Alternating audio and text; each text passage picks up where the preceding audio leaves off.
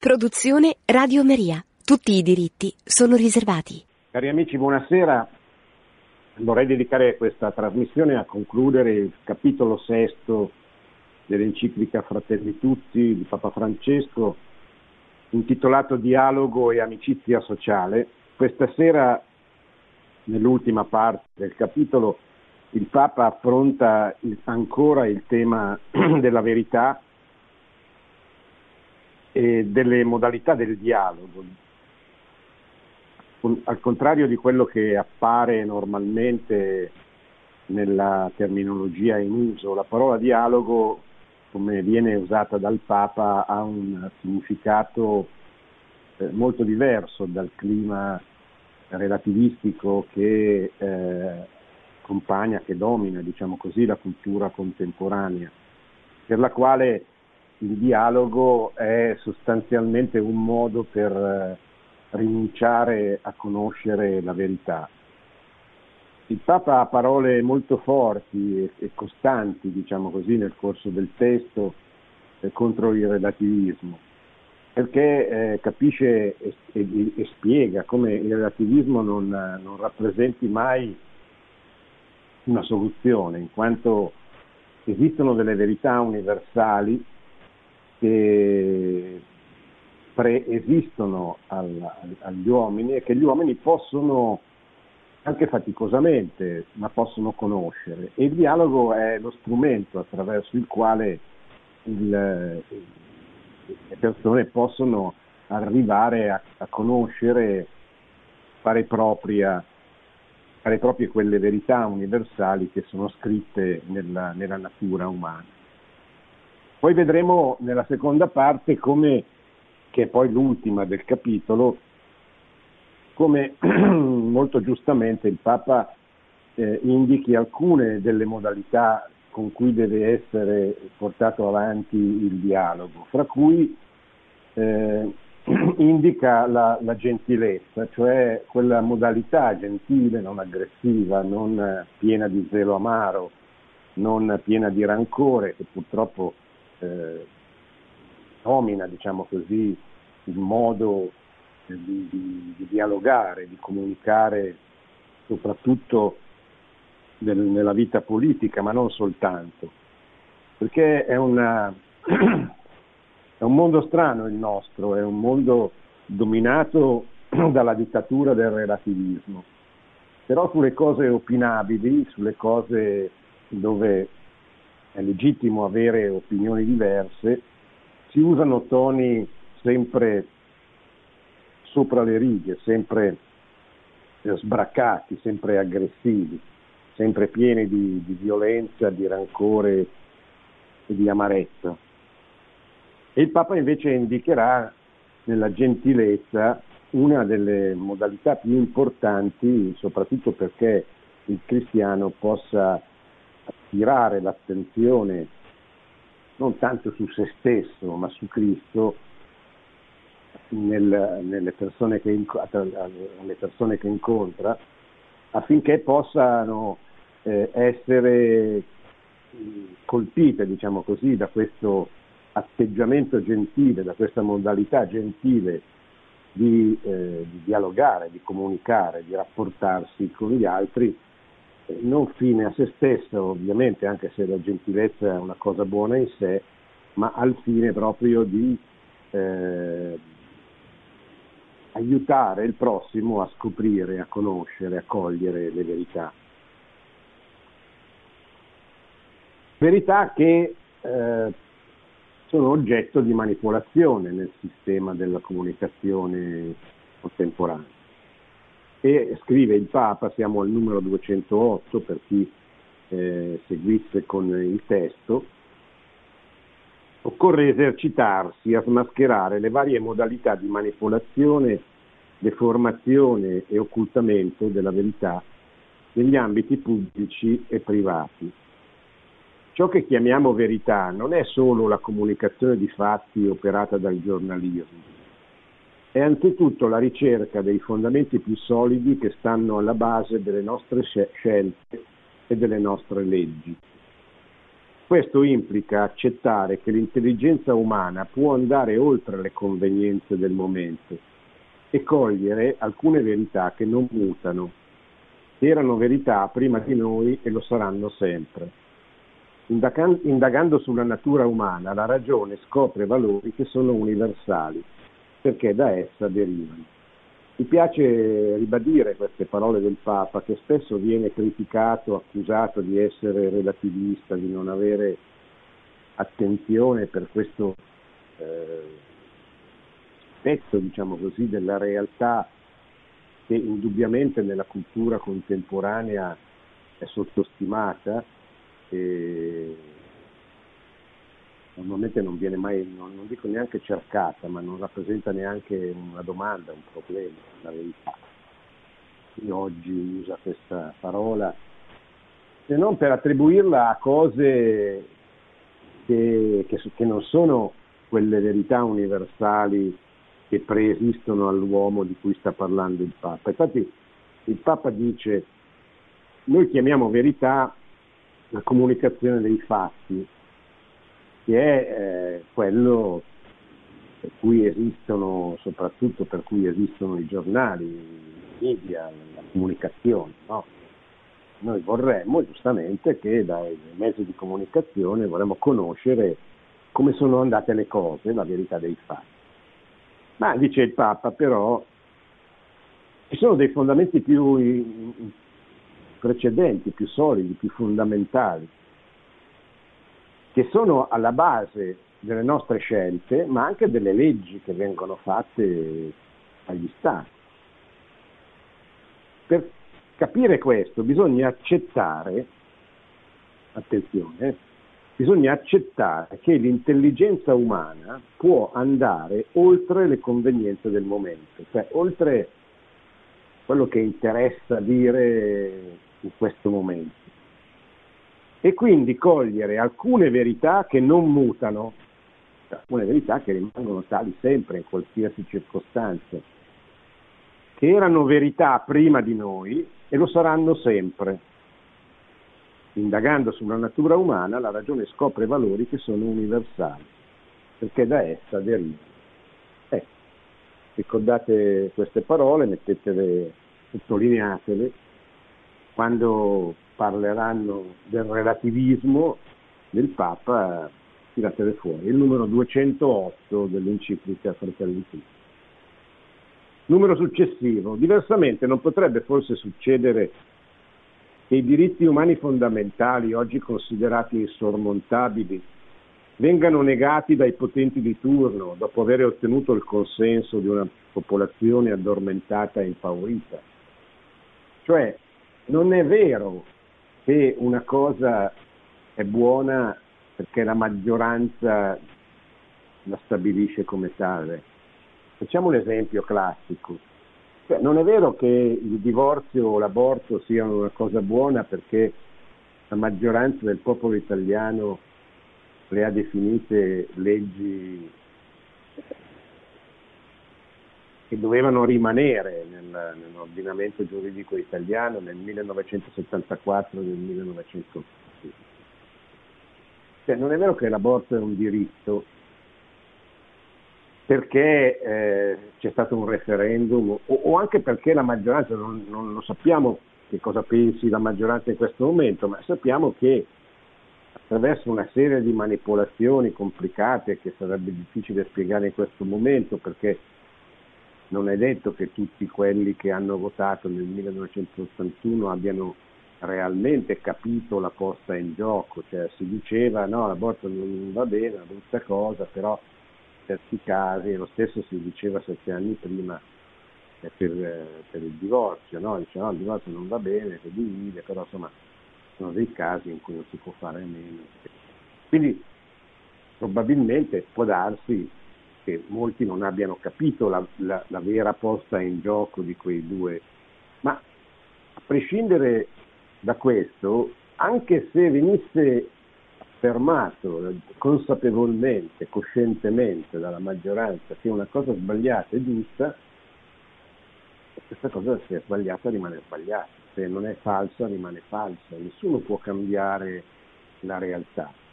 Neanche Dio può cambiare la realtà, perché Dio l'ha creata, l'ha creata buona, l'ha creata positiva, quindi non la cambia, non perché non ne abbia la possibilità, ma perché non è eh, nel, nel suo progetto cambiare quella realtà buona che è uscita dalla sua creazione, che ha creato. E nemmeno sarebbe sufficiente un mero consenso tra i vari popoli ugualmente manipolabile, cioè i popoli possono purtroppo essere manipolati. Questo non significa che allora il sistema della democrazia non vada bene, perché eh, come può sbagliare la maggioranza di un popolo, può sbagliare una minoranza, può sbagliare una persona. Il problema è capire che esistono, come sta cercando di spiegare il Papa in questo, come tutto il Magistero della Chiesa ha costantemente sempre ricordato, che esistono delle verità universali che non sono nella disponibilità degli uomini, perché noi non possiamo cambiare ciò che è bene e dire che è male ciò che è bene e viceversa. Non è nella nostra disponibilità, cioè nel senso che il bene e il vero rimangono tali a prescindere che noi uomini li riconosciamo e li apprezziamo. E poi eh, ricordiamoci che possiamo essere manipolati, possiamo sbagliarci perché siamo, possiamo sbagliare, cioè nel senso che non siamo confermati ingrati, abbiamo, portiamo dietro un'eredità pesante che è quella del peccato originale che ci rende fragili, ci rende eh, capaci di sbagliare. Ecco consapevolmente a volte e inconsapevolmente in altre circostanze. Già abbiamo in abbondanza prove di tutto il bene che siamo capaci di compiere, però allo tempo stesso, sempre il Papa, dobbiamo riconoscere la capacità di distruzione che c'è in noi. L'individualismo indifferente e spietato in cui siamo caduti non è anche il risultato della pigrizia nel ricercare i valori più alti che vadano al di là dei bisogni momentanei? Al, al relativismo si somma il rischio che il potente, o il più abile, riesca a imporre una presunta verità. Invece, e qui cita il suo predecessore, San Giovanni Paolo II, quell'importante enciclica del 1993 sulla morale, la Veritatis Splendor, di fronte alle norme morali che proibiscono il male, che proibiscono il male intrinseco, non ci sono privilegi né eccezioni per nessuno. Essere il padrone del mondo l'ultimo miserabile sulla faccia della terra non fa alcuna differenza. Davanti alle esigenze morali siamo tutti assolutamente uguali, scriveva San Giovanni Paolo II. Quello che oggi ci accade, trascinandoci in una logica perversa e vuota, è che si verifica un'assimilazione dell'etica e della politica alla fisica. Non esistono il bene e il male in sé, ma solamente un calcolo di vantaggi e svantaggi. E questo è vero. Cioè, la maggior parte della, delle persone, spesso soprattutto le classi dirigenti, le classi politiche, non ragionano in termini di bene e di male, di vero e di falso, ma ragionano in termini di utile o no, di vantaggioso o no. È la riduzione della politica e dell'etica alla fisica. Lo spostamento della ragione morale ha per conseguenza che il diritto non può riferirsi a una concezione fondamentale di giustizia, ma piuttosto diventa uno specchio delle idee dominanti. Cioè il diritto viene concepito come eh, quello che eh, applica, realizza chi ha vinto, il vincitore di turno, il potente di turno. Non ci sono delle verità universali ovunque chiunque governi, chiunque domini una società devono essere rispettati.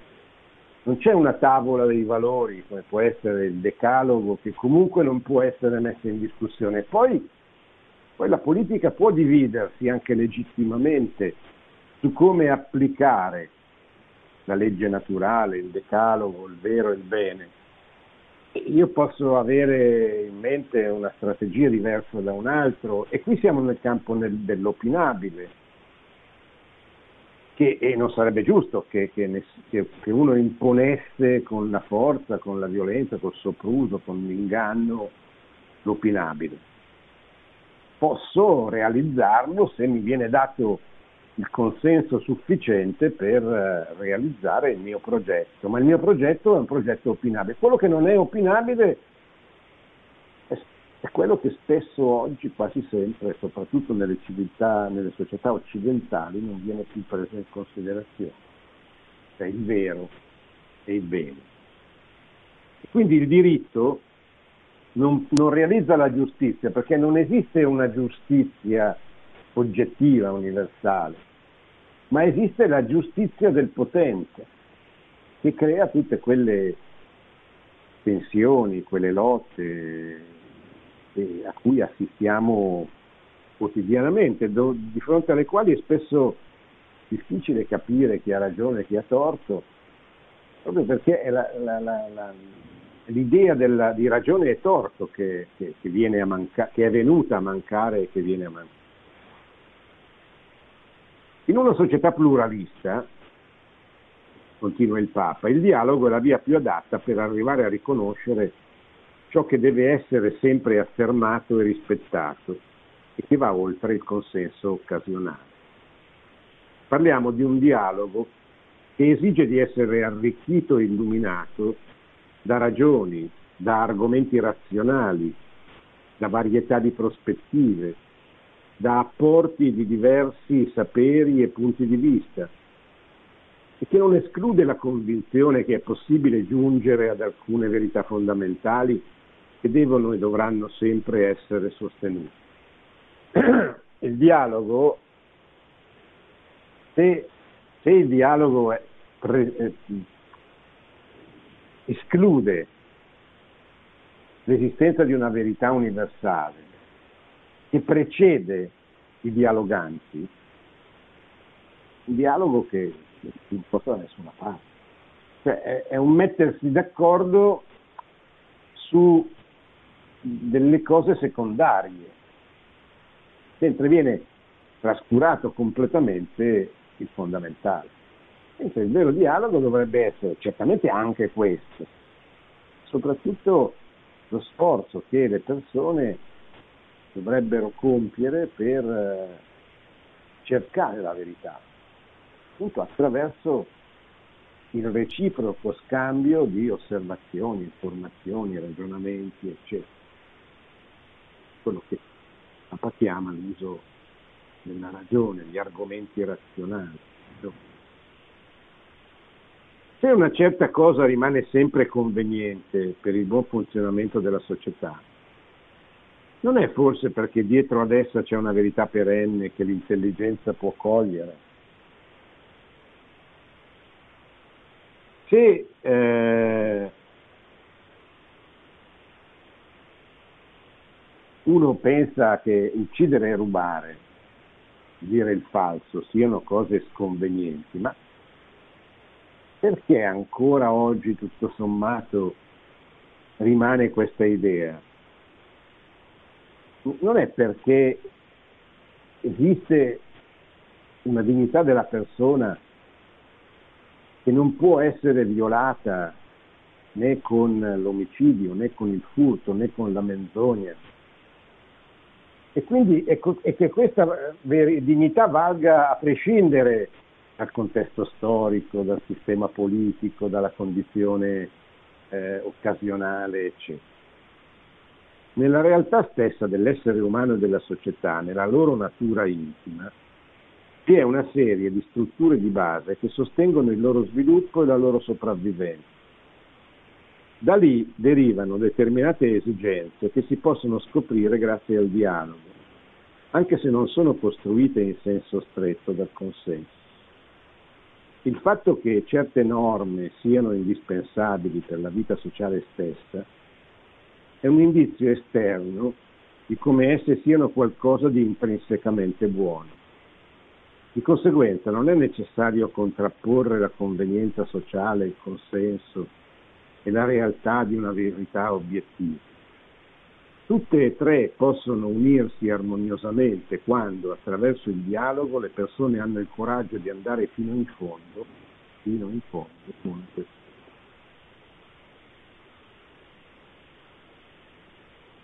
Se bisogna rispettare in ogni situazione la dignità degli altri è perché noi non inventiamo o supponiamo tale dignità, ma perché c'è effettivamente in essi questa dignità. C'è in essi un valore superiore rispetto alle cose materiali e alle circostanze e esige siano trattati in un altro modo.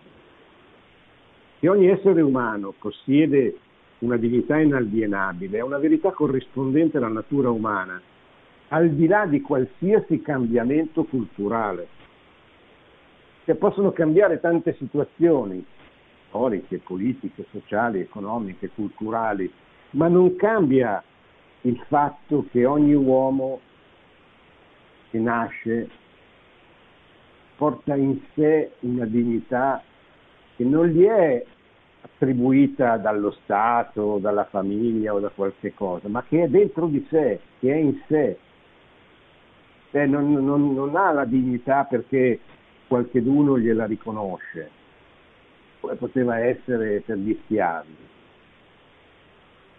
Gli schiavi a un certo punto potevano diventare liberi perché qualcheduno attribuiva loro il diritto di essere diventati liberi, cioè li liberava dalla schiavitù e quindi diventavano. Ma questo è...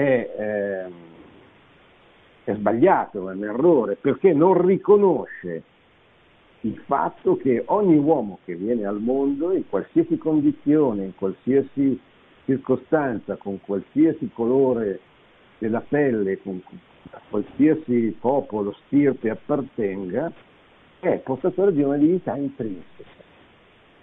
È essere un essere creato immagine e somiglianza del suo creatore.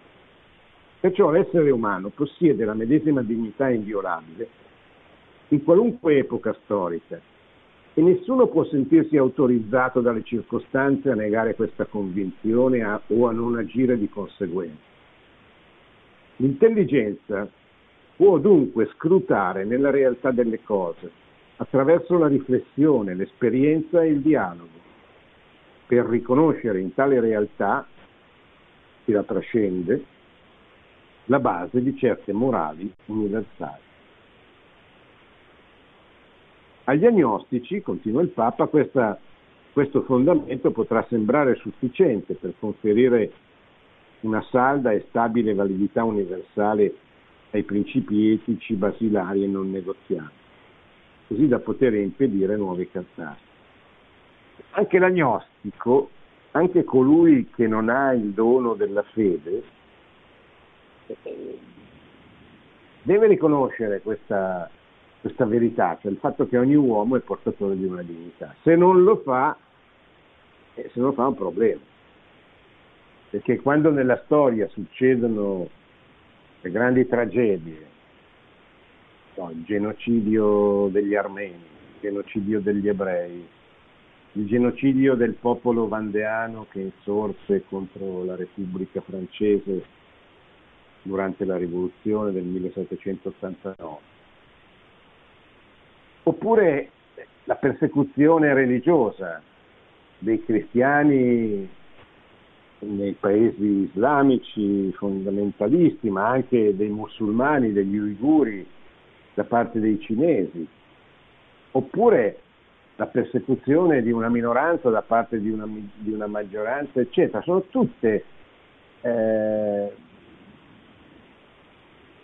verità, diciamo così, fondamentali, ingiustizie, se volete, fondamentali che l'uomo dovrebbe riconoscere con la sua sola ragione, anche se non ha il dono della fede. Per i credenti, dice il Papa, la natura umana, fonte di principi etici, è stata creata da Dio, il quale in ultima istanza conferisce un fondamento solido a tali principi. Ciò non stabilisce un fissismo etico, scrive il Papa, né apre la strada all'imposizione di alcun sistema morale, dal momento che i principi morali fondamentali e universalmente validi possono dar luogo a diverse normative pratiche. Perciò rimane sempre uno spazio per il dialogo. È chiaro che queste cose non, non si impongono, si deve aiutare il prossimo a riconoscere, soprattutto in una società così turbata, diciamo così, così attraversata dalla menzogna, dal relativismo, dalla sopraffazione, quale è la società contemporanea. Non che non ci siano state società nella storia che avessero dentro di sé tante di queste malattie, pensate soltanto alla, alla società pagana che diventa cristiana progressivamente, ma progressivamente, cioè col tempo, con la pazienza, attraverso il dialogo, non è che si può imporre, quando, quando San Paolo mh, invita lo schiavo che è eh, scappato da lui, da un padrone cristiano, lo invita a ritornare dal suo padrone e a obbedirgli. Contemporaneamente invita il padrone a liberare lo schiavo. Qualcuno potrebbe dire, ma qui siamo di fronte a una contraddizione. No, non siamo di fronte a una contraddizione, siamo di fronte alla comprensione che esiste una verità fondamentale, universale, la dignità di ogni essere umano, e quindi la condanna della schiavitù, che però deve essere vinta, deve essere superata, deve essere estirpata nella società, tenendo conto che è una cosa radicata nelle leggi, nei costumi, nelle abitudini da secoli, e tu non puoi cambiare improvvisamente se non attraverso un lungo percorso, un lungo dialogo queste, anche questi errori. Ci vuole quindi una nuova cultura, dice il Papa, una cultura per definire la quale usa la, la parola poliedro, una società, dice, in cui le differenze convivono integrandosi, arricchendosi e illuminandosi a vicenda, benché ciò comporti discussioni e diffidenze. Cioè, il poliedro, cioè una società dove le differenze eh, rimangono, soprattutto nei campi opinabili e nei campi dove è bene che rimangano. Noi siamo uguali, perché abbiamo, tutti gli uomini sono uguali perché hanno la stessa dignità di fronte a Dio, eppure ciascuno è irripetibile, quindi siamo uguali e diversi. E il bene comune, cioè il bene della comunità, deriva dal contributo specifico e unico e irripetibile che ciascuno di noi può portare al raggiungimento del bene comune. Quindi il poliedro è l'esempio di quella società pluralistica dal punto di vista sociale, dove invece la ricerca delle verità fondamentali è, è oggetto di un, di un lavoro costante. Io non devo appiattire la società eliminando tutti i corpi intermedi, tutte le differenze, come avrebbero voluto fare le società totalitarie, in particolare la società comunista. E invece non devo mai rinunciare, soprattutto se sono cristiano, ma direi che se sono anche un uomo retto, pensate a Socrate o ai grandi filosofi greci, che cercavano la verità, cercavano, coscienti che fosse difficile trovarla, che fosse un grande sacrificio, un impegno, come, come, come è vero, perché non è, non è che sia immediato, tutto evidente, eccetera. Però io non posso mai rinunciare a cercare la verità. Così come non posso rinunciare, se sono cristiano, a, a predicare, a comunicare, a trasmettere la gioia di averla conosciuta la verità, di averla incontrata, di averla incontrata soprattutto in una persona che è la persona di Cristo, seconda persona della Santissima. Ci vuole una nuova cultura. La parola cultura indica qualcosa che è penetrato nel popolo, nelle sue convinzioni più profonde, nel suo stile di vita. Se parliamo di una cultura nel popolo, ciò è più di un'idea o di un'astrazione, comprende i desideri, l'entusiasmo e in definitiva un modo di vivere che caratterizza quel gruppo umano. Ecco, la cultura, non pensate ai libri, questa è una eh, deviazione illuministica, pensare che la cultura consista nel sapere tante cose. Certo, i libri aiutano, sapere tante cose è utile, è importante, è una buona cosa, ma la cultura è la visione del mondo che un uomo ha, che un popolo ha. Anche un, una persona che non sa né leggere né scrivere ha una cultura perché prende delle decisioni. E un popolo, il popolo è l'insieme delle famiglie, dei corpi, degli ordini eh, che costituiscono gruppo di uomini che ha una lingua comune, che ha una storia comune. E questo popolo è unico, come, come sono unici gli uomini, popoli sono diversi fra di loro e devono essere tutti eh, desiderosi di coltivare la propria identità, devono difenderla. E non è giusto, per esempio, il clima relativistico o il clima di questa cultura universalista, mondialista, che tende a imporre un pensiero unico, che annienta, che eh, dire, fa, fa venire meno la specificità delle singole culture popolari che il Papa eh, difende, difende perché vuole che siano protette, perché sono importanti, perché sono preziose, perché sono, sono belle.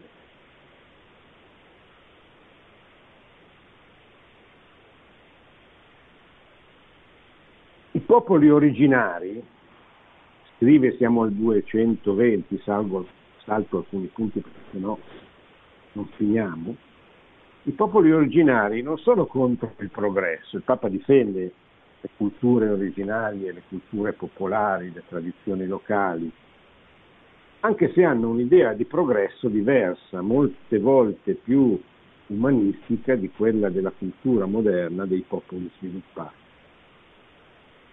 Non è una cultura orientata al vantaggio di quanti hanno potere, quanti hanno bisogno di creare una specie di paradiso sulla terra.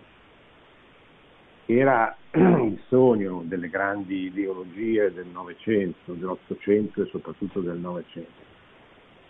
L'intolleranza e il disprezzo nei confronti delle culture popolari indigene è una vera forma di violenza propria degli eticisti senza bontà che vivono giudicando gli altri, cioè quelli che non capiscono la bellezza, la peculiarità delle singole culture originarie dei popoli e pensano di imporre con la forza, con l'astuzia, con il denaro la loro cultura razziale. Cioè, questo succede, succede, molto spesso nel, nel, nel nostro tempo. Certamente succedeva in maniera scientifica con il marxismo-leninismo, ma succede anche in maniera non altrettanto scientifica, non, che non passa attraverso la violenza dei campi di concentramento o delle imposizioni politiche, ma, ma succede anche con la cultura del pensiero unico, del politicamente corretto. Uso queste espressioni perché aiuti, aiutano a comprendere che cosa, che cosa voglio dire. Eh, oggi eh, i mezzi di comunicazione sono così invasivi, pensate alla televisione, pensate anche ai social, ai tanti messaggi che ciascuno di noi riceve quotidianamente. I mezzi di comunicazione sono così invasivi, sono così pressanti nel diffondere una cultura unica, un pensiero unico, che eh, veramente una persona che, che, la pensa diversamente rischia di pensare di essere matta, di essere così fuori dalla. Questo vale per i popoli. Sono i popoli che hanno delle caratteristiche loro specifiche pensate tutta la ricchezza di quanto viene prodotto dalle culture locali, per esempio solo in Italia, campo alimentare, ma vale anche nel campo industriale, nel campo artistico, eccetera. Ebbene, oggi viviamo in un mondo dove per interessi economici, per eh, riequilibrare un sistema mondiale di produzione, eccetera, uno che pesca i pesci all'isola delle femmine in Sicilia deve buttarli via, non può venderli, ovviamente non può neanche mangiarli tutti, perché, eh, perché il sistema europeo di produzione del pesce deve essere equilibrato, uno non può produrre troppo in un posto. Allora tutto questo, eh, l'uso degli elementi, dei, dei, degli esempi molto caratteristici, potrei usare quello che ha fatto scalpore, del cioccolato, piuttosto che di tante... Però voi capite che questo è il segno del tentativo di mettere in discussione le specificità, le culture, le caratteristiche originarie delle culture dei singoli popoli. Questo non va bene. Va, va, bene unirsi per raggiungere degli obiettivi, ma non va bene unirsi rinunciando a essere se stessi, rinunciando alle proprie identità. Bisogna stare insieme perché insieme si raggiungono più facilmente determinati risultati, ma rimane, rimanendo se stessi, rimanendo legati alle proprie origini e alle proprie caratteristiche. Il risultato di questo è la creazione di un mercato di singoli consumatori che vengono diciamo così, orientati in maniera importante diciamo così, dai mezzi di comunicazione verso determinati eh, obiettivi. È una forma di individualismo consumista che, dice il Papa, provoca molti soprusi. Gli altri diventano meri ostacoli alla propria piacevole tranquillità. Dunque si finisce per trattarli come, fastidi e l'aggressività aumenta. Ciò si accentua e arriva a livelli esasperanti nei periodi di crisi, situazioni catastrofiche, in momenti difficili, quando emerge lo spirito del si, salvi, del si salvi chi può. Tuttavia è ancora possibile scegliere di esercitare la gentilezza. Ci sono persone che lo fanno e diventano stelle in mezzo all'oscurità. Cos'è la gentilezza? Non è semplicemente dare i buoni toni, che già va bene, qualcosa di più. San Paolo menzionava un frutto dello Spirito Santo con la parola greca, Christotes, che esprime uno stato d'animo non aspro, rude, duro, ma benigno, soave, che sostiene e conforta. È un modo di esprimersi, di comunicare, di relazionarsi con gli altri, che non è aspro, rude, duro, ma è benigno, soave, che sostiene, conforta, aiuta.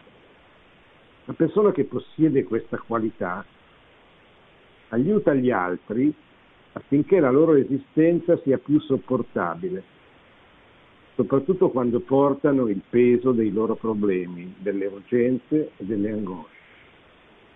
È un modo di trattare gli altri che si manifesta in diverse forme, come gentilezza nel tratto, come attenzione a non ferire con le parole o i gesti, ma anche con gli scritti, aggiungo io, come tentativo di alleviare il peso degli altri. Comprende il dire parole di incoraggiamento che confortano, che danno forza, che consolano, che stimolano invece di parole che umiliano, che rattristano, che irritano, che disprezzano.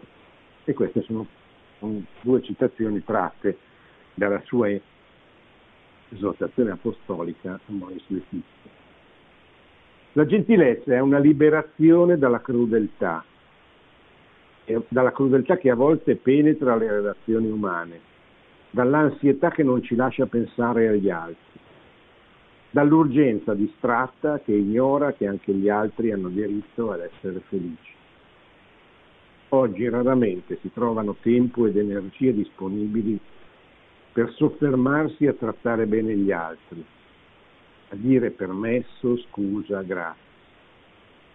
Eppure ogni tanto si presenta il miracolo di una persona gentile che mette da parte le sue preoccupazioni e le sue urgenze per prestare attenzione, per regalare un sorriso, per dire una parola di stimolo, per rendere possibile uno spazio di ascolto in mezzo a tanta indifferenza. Questo sforzo vissuto ogni giorno è capace di creare quella convivenza sana che vince le incomprensioni, previene i conflitti. La pratica della gentilezza non è un particolare secondario, né un atteggiamento superficiale o borghese. Dal momento che presuppone stima e rispetto, quando si fa cultura in una società, trasforma profondamente lo stile di vita, i rapporti sociali, il modo di dibattere e di confrontare le idee. Facilita la ricerca di consensi e apre strade là dove l'esasperazione distrugge il può. Amiamo e rispondere alle vostre domande.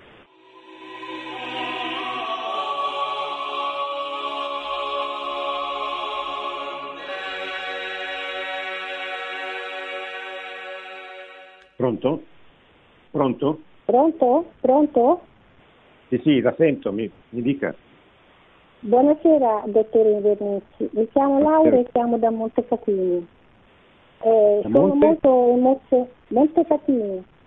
Ah, Montecatini, perfetto. Eh, sono molto emozionata perché ho ascoltato la sua esposizione, il suo commento, molto profondo, molto poliedrico, molto spaccettato come il Papa ben ci dice che la caratteristica di, questo, di questa nostra complessa realtà sociale, politica, umana, filosofica, religiosa. Vado a briglia sciolta come mio solito fare. Volevo momento, fare questa osservazione, mi scusi se posso essere anche un po' confusionata perché avrei tantissime cose da dire in questo momento in un secondo e dovrei sintetizzare e magari scegliere un taglio che non mi è facile. Allora, prendo questo spunto qui.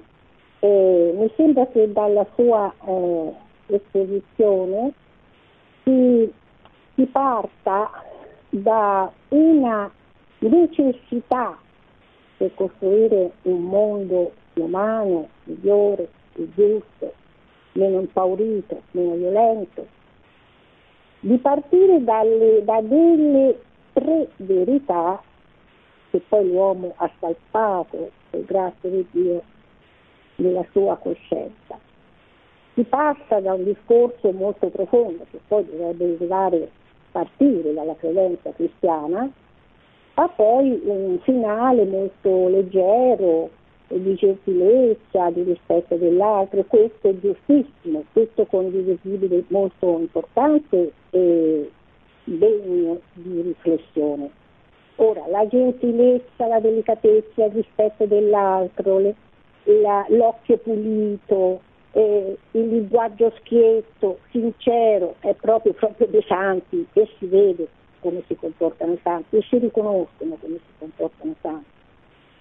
Però altro secondo me è il dialogo di altra portata quando noi ci confrontiamo con una realtà tutta altra da noi e cerchiamo di mettere in pratica un pochettino la via e la vita e la verità che ci indica Gesù Cristo. Siamo in ignoranza, l'ho trovato sulla mia pelle e può succedere che ci riscaldiamo, ma anche santi l'hanno fatto, soprattutto quelli che sono sul monte delle beatitudini. Per nulla stanno male sulla terra, ma sono beati nel cielo. Per cui conclu- concludo dicendo questo e chiedendo e chiedendo il suo parere e mi espongo amando il Papa, obbedendo alla Chiesa, praticando e ritenendomi impegnata. Le dico, mi sembra, e mi dispiace tantissimo, ci fa tanto soffrire questo, che ci sia un po' di discrepanza tra la profondità e le verità in qua e là un po' buttate, comunque ben organizzate, complesse, che il Papa esprime quando scrive, e certe sue uscite in momenti di dialogo cordiali, no? Ecco, prendo, mi fermo qui, prendendo come esempio la sua lunga, ma anche breve, intervista a Canale 5 dove il Papa poteva prendere la palla al balzo per andare controcorrente perché stava parlando alla, a mass media, stava parlando eh, a uno, eh, un potere e se non siamo cristiani addormentati sappiamo come si comporta insieme ad altri poteri al pensiero unico. È stato molto gentile, è stato molto educato, secondo me però ha scoperto l'acqua santa. E quindi mi fermo soltanto qui. Dico, ma che ingenuità quando dice non capisco perché qualcuno non si può fare il vaccino. Eh. quindi mi scuso che posso sembrare irreverente, in realtà non lo sono perché prego anche per il Papa, però mi espondo, sono Laura da Montecatini, provincia di Pistola. Sì, grazie signora. Ma dunque, io credo che noi dobbiamo imparare ad amare e a, a seguire e diffondere il magistero. Il magistero dei papi, non solo di un papa. Mi ricordo, vi ricordo che Don Bosco gridava ai suoi, fra, i suoi, i suoi ragazzi quando gridavano viva Pio IX, dice no, non dovete gridare viva Pio IX, dovete gridare viva il Papa. Perché Pio IX è un uomo che è diventato Papa e che è investito dalla, dalla forza, dalla grazia dello Spirito Santo. E qualsiasi uomo che diventa Papa ha questa assistenza, questa garanzia, eccetera, che non gli, che non gli impedisce di rimanere, che, che fa sì che, non, che continui a guidare la Chiesa con l'assistenza dello Spirito Santo, ma contemporaneamente rimane un uomo, rimane uno, che può sbagliare, che può commettere dei, dei che ha dei difetti, che può commettere degli errori, eccetera. Quello che il Papa non commette è eh, quello che il Papa fa nel, nell'esercizio della sua funzione di pastore universale è di, di avere sempre l'assistenza dello Spirito Santo nel suo magistero, nel suo insegnamento, nell'esercizio della sua autorità verso la, la salvezza e la santificazione del popolo che gli è affidato. Questo non vuol dire che le encicliche siano tutte scritte nel migliore italiano o latino, quello che vuole lei, non vuol dire che non sarebbero potute dire le cose in maniera migliore, eccetera, ma vuol dire che complessivamente il Papa, il suo magistero, l'esercizio della sua autorità porta a Dio, porta alla salvezza il popolo che, che lo segue. Rimane poi, che se studiamo la storia della Chiesa, vediamo che ci sono stati papi e ci sono papi la cui umanità non impedisce loro di avere commesso degli errori, di avere compiuto anche dei peccati molto gravi, eccetera. Abbiamo dei papi santi, tantissimi fra gli ultimi nel Novecento, i papi tanti sono, ma tutti, tutto il loro magistero comunque va seguito, va, va professato. Questo è importante, questo è quello che, che noi dobbiamo fare dicendo viva il Papa. Non viva un Papa, perché viva un Papa eh, porta spesso a contrapporre un Papa a un altro Papa e a creare divisione, a creare rancore, a creare zero amaro. Purtroppo oggi succede e succede anche perché viviamo in una società in cui il principio di autorità è stato completamente sgretolato dal 68 in poi.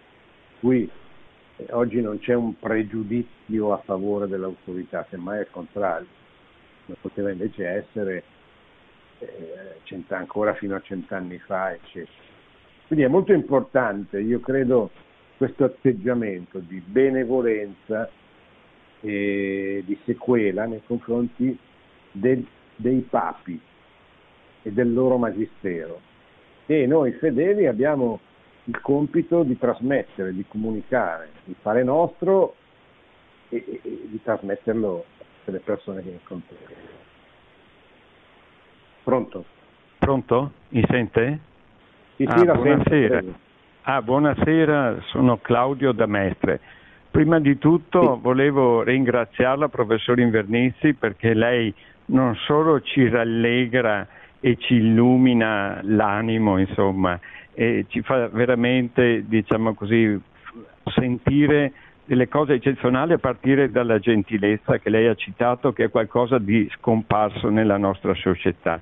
Dispiace che l'orario, a volte, le sue esposizioni siano così tardi e anche tante volte non si sente molto bene perché per, con le piccole radioline sua, si vede che lei telefona da lontano, no, no, non si percepisce mh, sempre molto bene. Tornando all'esposizione, io eh, che lei ha fatto, vorrei dire che ci, tra le verità indiscutibili è che il bene fa bene e il male fa male. Per cui nel caso dell'aborto i risultati si vedono.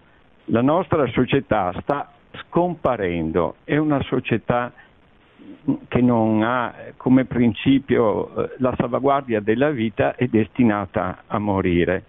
Diceva Don Vittorino Favero, che è stato il fondatore di una casa Vittorio Veneto, Mater Dei, che si occupava già negli anni 70 delle ragazze che scappavano di casa perché erano incinta, diceva che il dramma di, que, di, que, di qualcuna di queste donne giovani era che in confessione gli dicevano, avevano questo rimorso, io non posso dire di non avere ucciso un essere umano.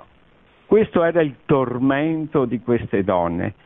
Poi, diciamo così, l'albero si vede dai frutti, per cui al di là delle teorie, poi le cose si vedono e se noi, diciamo così, possiamo analizzare una società che non si preoccupa di salvaguardare il bene, ha dei risultati completamente negativi. Poi volevo aggiungere un'ultima cosa. San Giovanni Paolo II diceva che ogni persona, ogni individuo è unico e ripetibile, come ha detto lei, ma ha anche aggiunto che è oggetto di un amore particolare di Dio. Cioè vuol dire che, ci, che Dio ama ognuno di noi in un modo diverso, che è una cosa bellissima, non pensiamo mai a questo. Per cui io credo che beati quei pastori che si preoccupano della gente, che si preoccupano delle persone che stanno male, che non si preoccupano delle regole, cioè del, nel rispetto delle regole, ma prima vengono le persone con intelligenza, più che degli edifici che si preoccupano di andare incontro alla gente. Oggi questo manca. La ringrazio. Beh, eh, più che una domanda è una constatazione di un male certamente diffuso che, dal quale però non dobbiamo mai perdere la speranza di poter uscire. Dipende anche da noi, per quanto noi abbiamo sbagliato, abbiamo commesso dei peccati gravi, tanti, tanti uomini, eccetera. Dio ci indica la via di uscita, la strada per eh, risalire la china, sia personalmente, sia individualmente, diciamo così, sia socialmente, sia come, come società. Tratta di seguire. Quello che stiamo cercando di fare un po' tutti è quello di il compito del magistero dei papi, il magistero della Chiesa, è proprio questo, quello di indicare la via agli uomini che vogliono seguire. Certamente indicando la, la via suggerita dal Magistero, l'umanità uscirebbe da, da no, non, ci sarebbe la Gerusalemme celeste, perché vivremo sempre in una valle di lacrime. Il principe di questo mondo, fin, fin quando non tornerà definitivamente Gesù Cristo, sarà libero dalle catene. Però, seguendo il Magistero, seguendo, avendo la consapevolezza che, che, il male esiste, che il demonio esiste, che opera, eh, ci indica la strada per, per sfuggire, diciamo così, a queste, sua, queste sue aggressioni, a queste sue seduzioni, per vivere un mondo migliore. Bene, siamo arrivati alla fine, abbiamo concluso questa sera il sesto capitolo dell'enciclica Fratelli Tutti Papa Francesco, penso che nel giro di due incontri concluderemo tutto il testo, mancano ancora due capitoli, gli ultimi due capitoli. Eh, è un'enciclica che contiene, per chi ha la pazienza di seguirla, di, di leggerla, di studiarla, molte indicazioni nel senso che dicevo prima, cioè indica la strada seguendo la quale si può realizzare un mondo migliore e anche una vita migliore personale. Purtroppo il destino delle encicliche è quello di essere molto criticate e poco lette, poco studiate, soprattutto diventano quando escono oggetto di un cannibalismo giornalistico dove tutti dicono la loro senza averla letta o riletta, approfondita, e poi le encicliche sostanzialmente muoiono, rimangono lì. Credo che invece il compito del fedele sia quello di studiare il magistero, di comunicarlo, di diffonderlo, di trasmetterlo, di non farlo morire, cioè di non, farlo, di non considerarlo come il titolo di coda di un telegiornale o il titolo di un giornale che muore nello spazio di poche ore, ma di usarlo e di comunicarlo sempre. Grazie, buonanotte, buona settimana a tutti. Produzione Radio Maria. Tutti i diritti sono riservati.